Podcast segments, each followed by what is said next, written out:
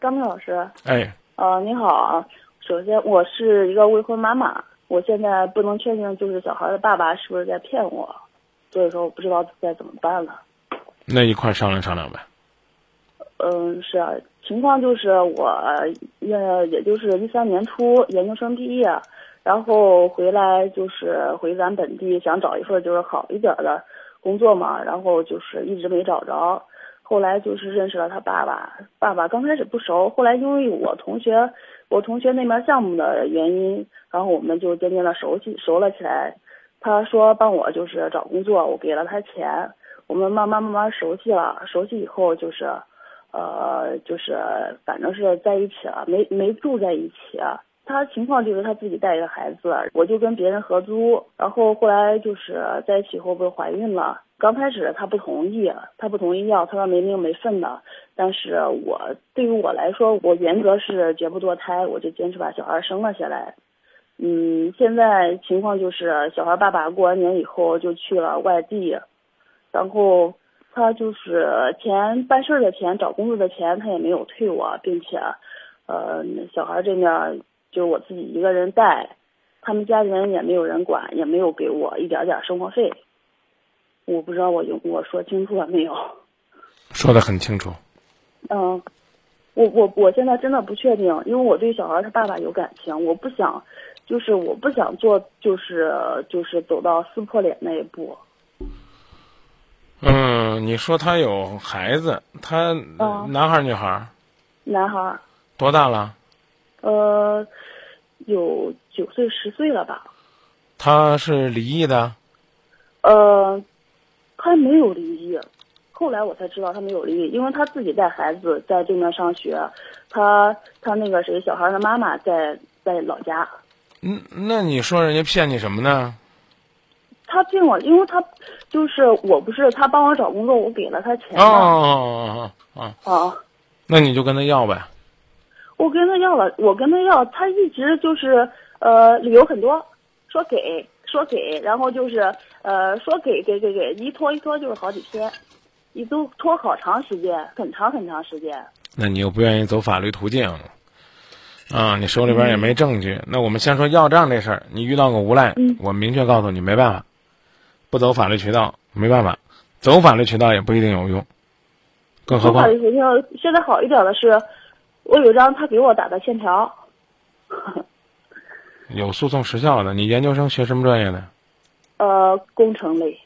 嗯，你你你就没感觉到一一年那个时候，如果要靠跑路子、走门子，硬把钱塞给一个跟自己都不相干的人，让他去给自己买工作。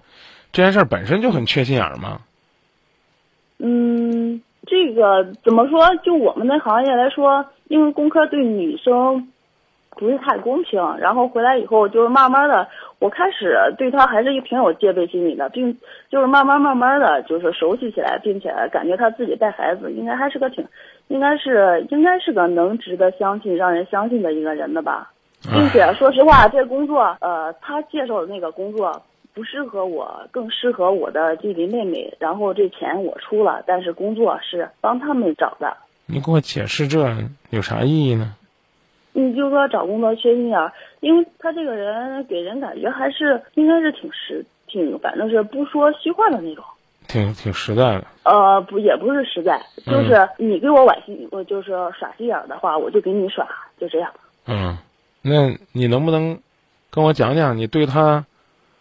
瞒着你，然后呢，和你一起生个孩子，然后那边嗯家里边红旗不倒，你对这这个人怎么怎么评价呢？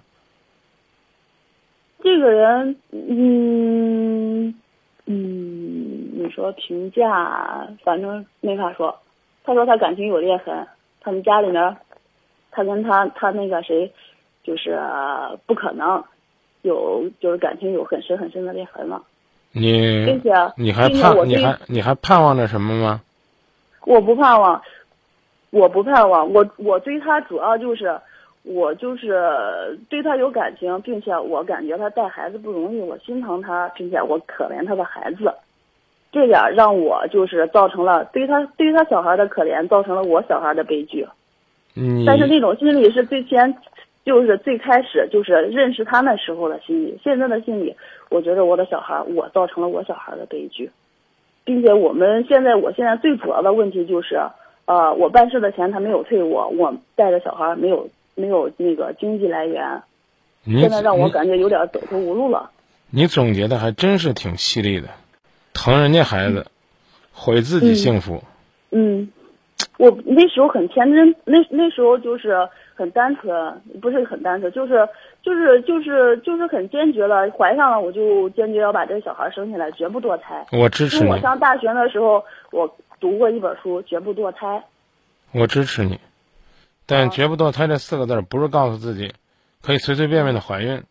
然后呢，随随便随随随随随便便的以这样绝不堕胎的理由，把孩子带到这个世界上，让他承受无尽的痛苦，也不是像你这样把自己的钱已经交出去了，还傻呆呆的等着这个男人去承担责任。我刚跟你说了一半，我们就开始在这跑题了。就关于你们这个所谓的委托他走后门这个事儿，嗯，不客气的讲啊，不受什么法律的保护。好在你手里边还有个借条，那那你就留着吧。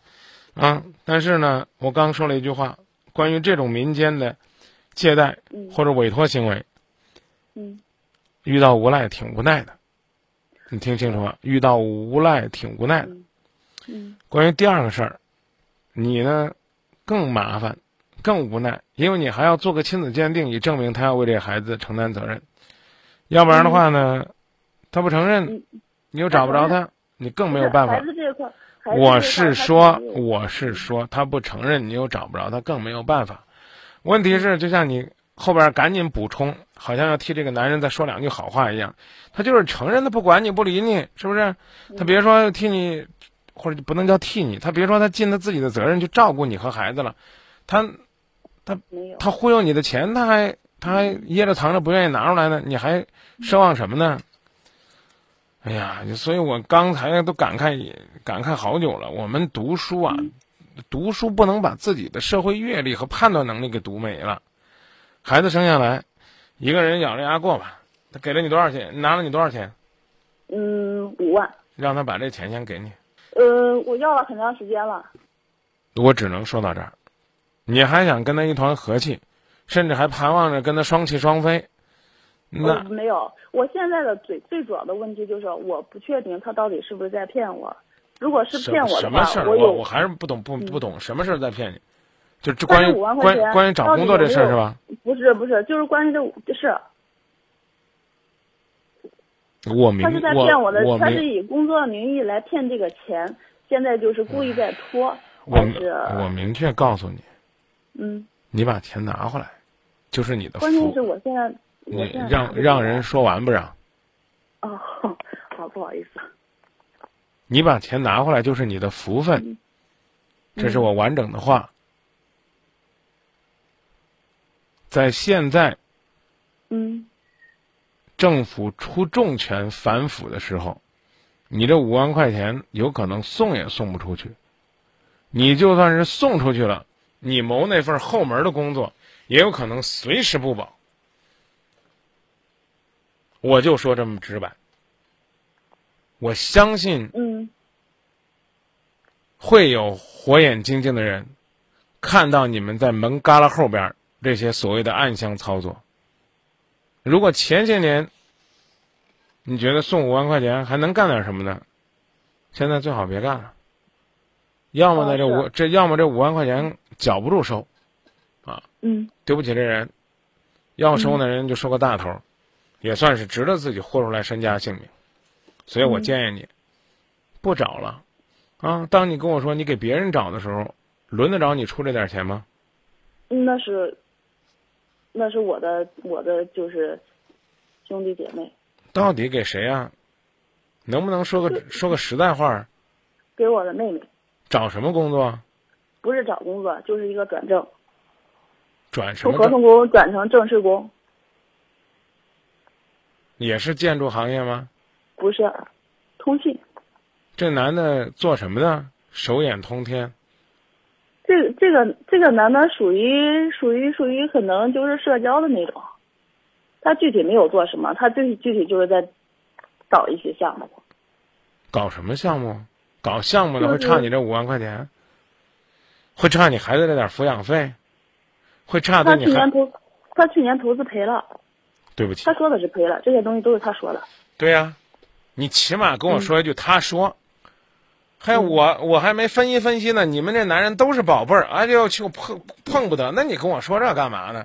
那你们就抱着宝贝儿过吧，搞不齐他将来还会离了婚，娶了你，明媒正娶，给你个名分，然后帮你妹妹把你的工作转正了，然后给她安排一份好工作，说不定还会捎顺带的趁着自己呢，把这这个挣回来的钱再给你妹妹多出个十万二十万的，咱有钱人也不差钱儿，转正算什么玩意儿？再给你妹妹谋个一官半职的，解决个这个正科副处的，那那那那咱就就在那儿做梦吧。但是别忘了，我刚讲了，按企业吧，啊，动动还好点儿啊。但是呢，嗯作为企业呢，更看重的是能力，因为你为企业带嗯来效益，企业可能就愿意用你。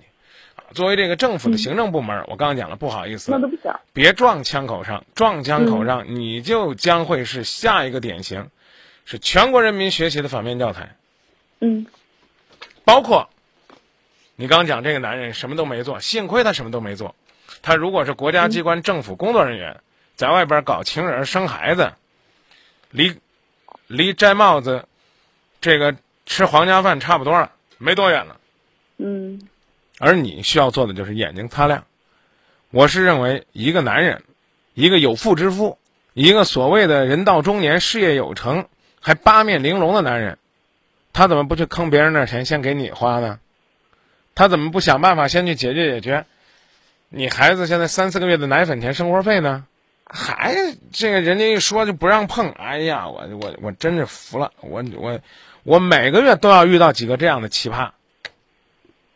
这种男人我遇我真遇到遇到太多了，哎，在在谁眼里边都是个好人，这可是呢，我一说他是好人，马上听众也骂，你自己也骂，他起码这涉嫌借工作之名诈骗五万块钱够了，你自己也说呀，我不想跟他翻脸，哎呦，我手里有欠条，你还在那儿在那儿等着，那我跟您说，您怕翻脸，您怕什么呢？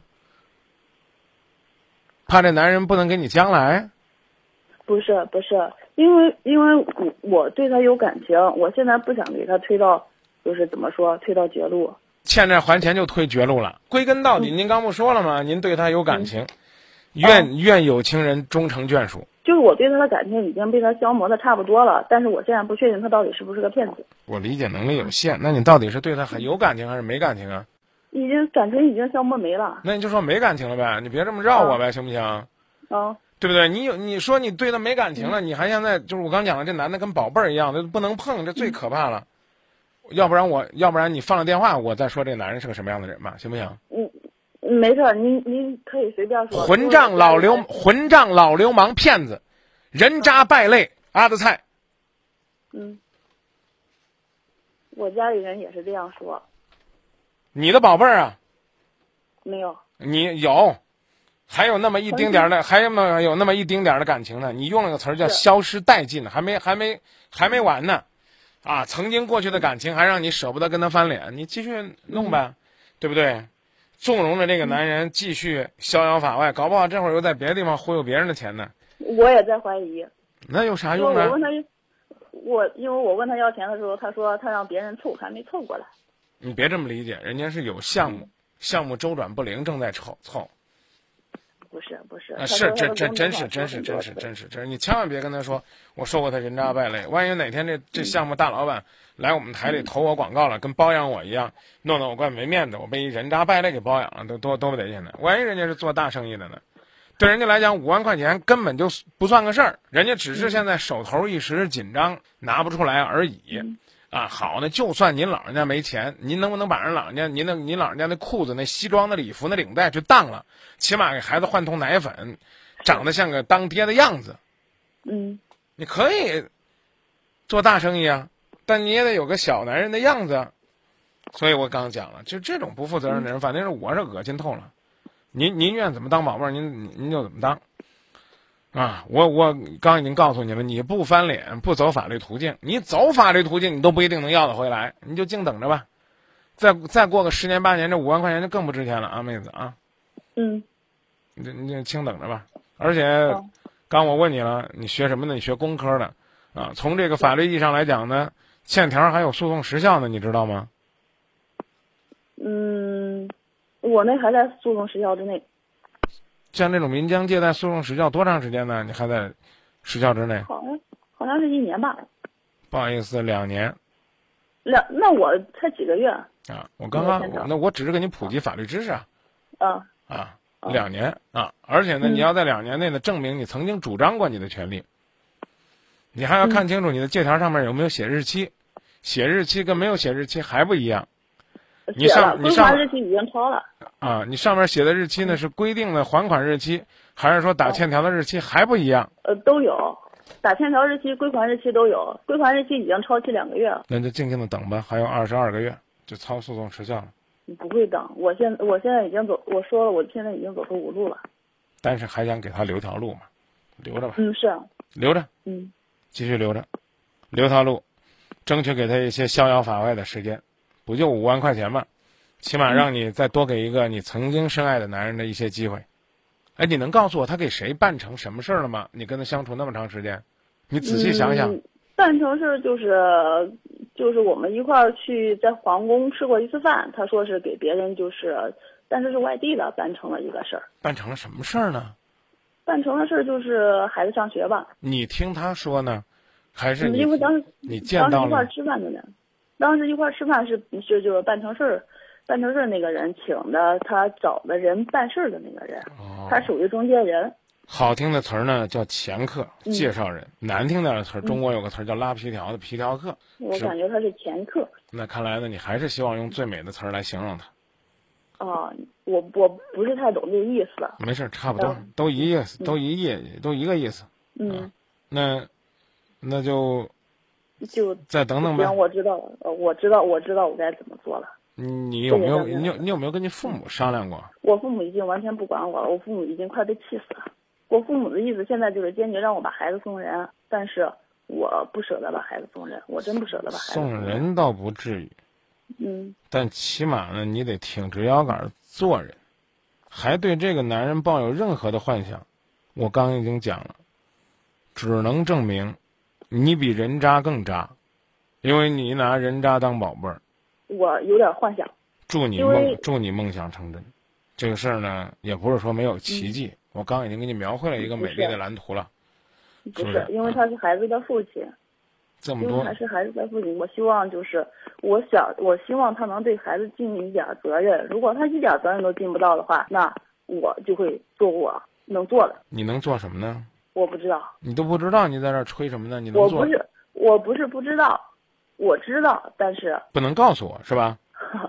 也许有点恐怖。我猜都能猜到，一个受过高等教育、读过研究生的女孩子，最终会用这样的方式吓唬我。不是吓唬你，啊你就是吓唬我呀！嗯身边一个三四岁的孩子，你要去做恐怖的事儿，以证明你在这个事件当中怎么样怎么样。抱歉，我替男人说一句，你自找的。嗯，你做什么恐怖的事儿？你做完这恐怖的事儿，那担心你的妈妈该怎么办？那三个我月不会走，那条绝路，张三老师个做什么我不恐会做走那样的，我会把这个，我会把这个男的毁了，让他名声扫地。那有多恐怖啊？像这种人渣名声扫地有他很多在乎他恐？的名声，耶他耶在乎他的名耶声耶他在他朋友眼里你呃就是个智者，因为别我找过他朋我友，求你了，别侮辱我的耳朵了。他还还在乎他的名声，我勒个去啊！他在乎他的名声，我我就这吧，我只能说，你这你你你和他的这个圈子里边儿，全是都比你还傻的，行不行，妹子？我就这么说了，因为你有学历啊，你还这样呢？你我你想想那些那些没见过世面，完全是求着他的人该怎么办呢？那就这意思吗？因为他从来没有暴露过，从从来所有的人都觉得他有好名声，你不是这意思吗？换句话说，在生活当中像你一样这样上当受骗的弱女子、弱男子，不知道有多少，全都选择了忍气吞声。这个时代太伟大了，你身边的这些人太伟大了。你们和这个人渣相处的方式，终于把人渣捧得更人渣了。为什么呢？你的钱给我花，不花白不花，花了之后你连个，哎，不好意思，不能说屁啊，这这怪不尊重了。你连句话你都不敢说，那这家伙，那那好吧，行吧，算我理解错了，好不好？啊，我我现在明白了，原来做很恐怖的事情，不是说做什么极端的事情，只是呢让大家知道真相，这就叫叫很恐怖的事情，那就让这种恐怖来的更猛烈一些吧。这不就是还事实于真相吗？这不这不就是让大家知道他是个什么样的人吗？我勒去，这这好像还跟你做了多么多么伟大的事情一样。哎呀，可把我给吓坏了。在我说这些话之后，我恳请收音机前的律师朋友来跟我说说，刚才这妹子尽管是只言片语，她讲的那个东西专业吗？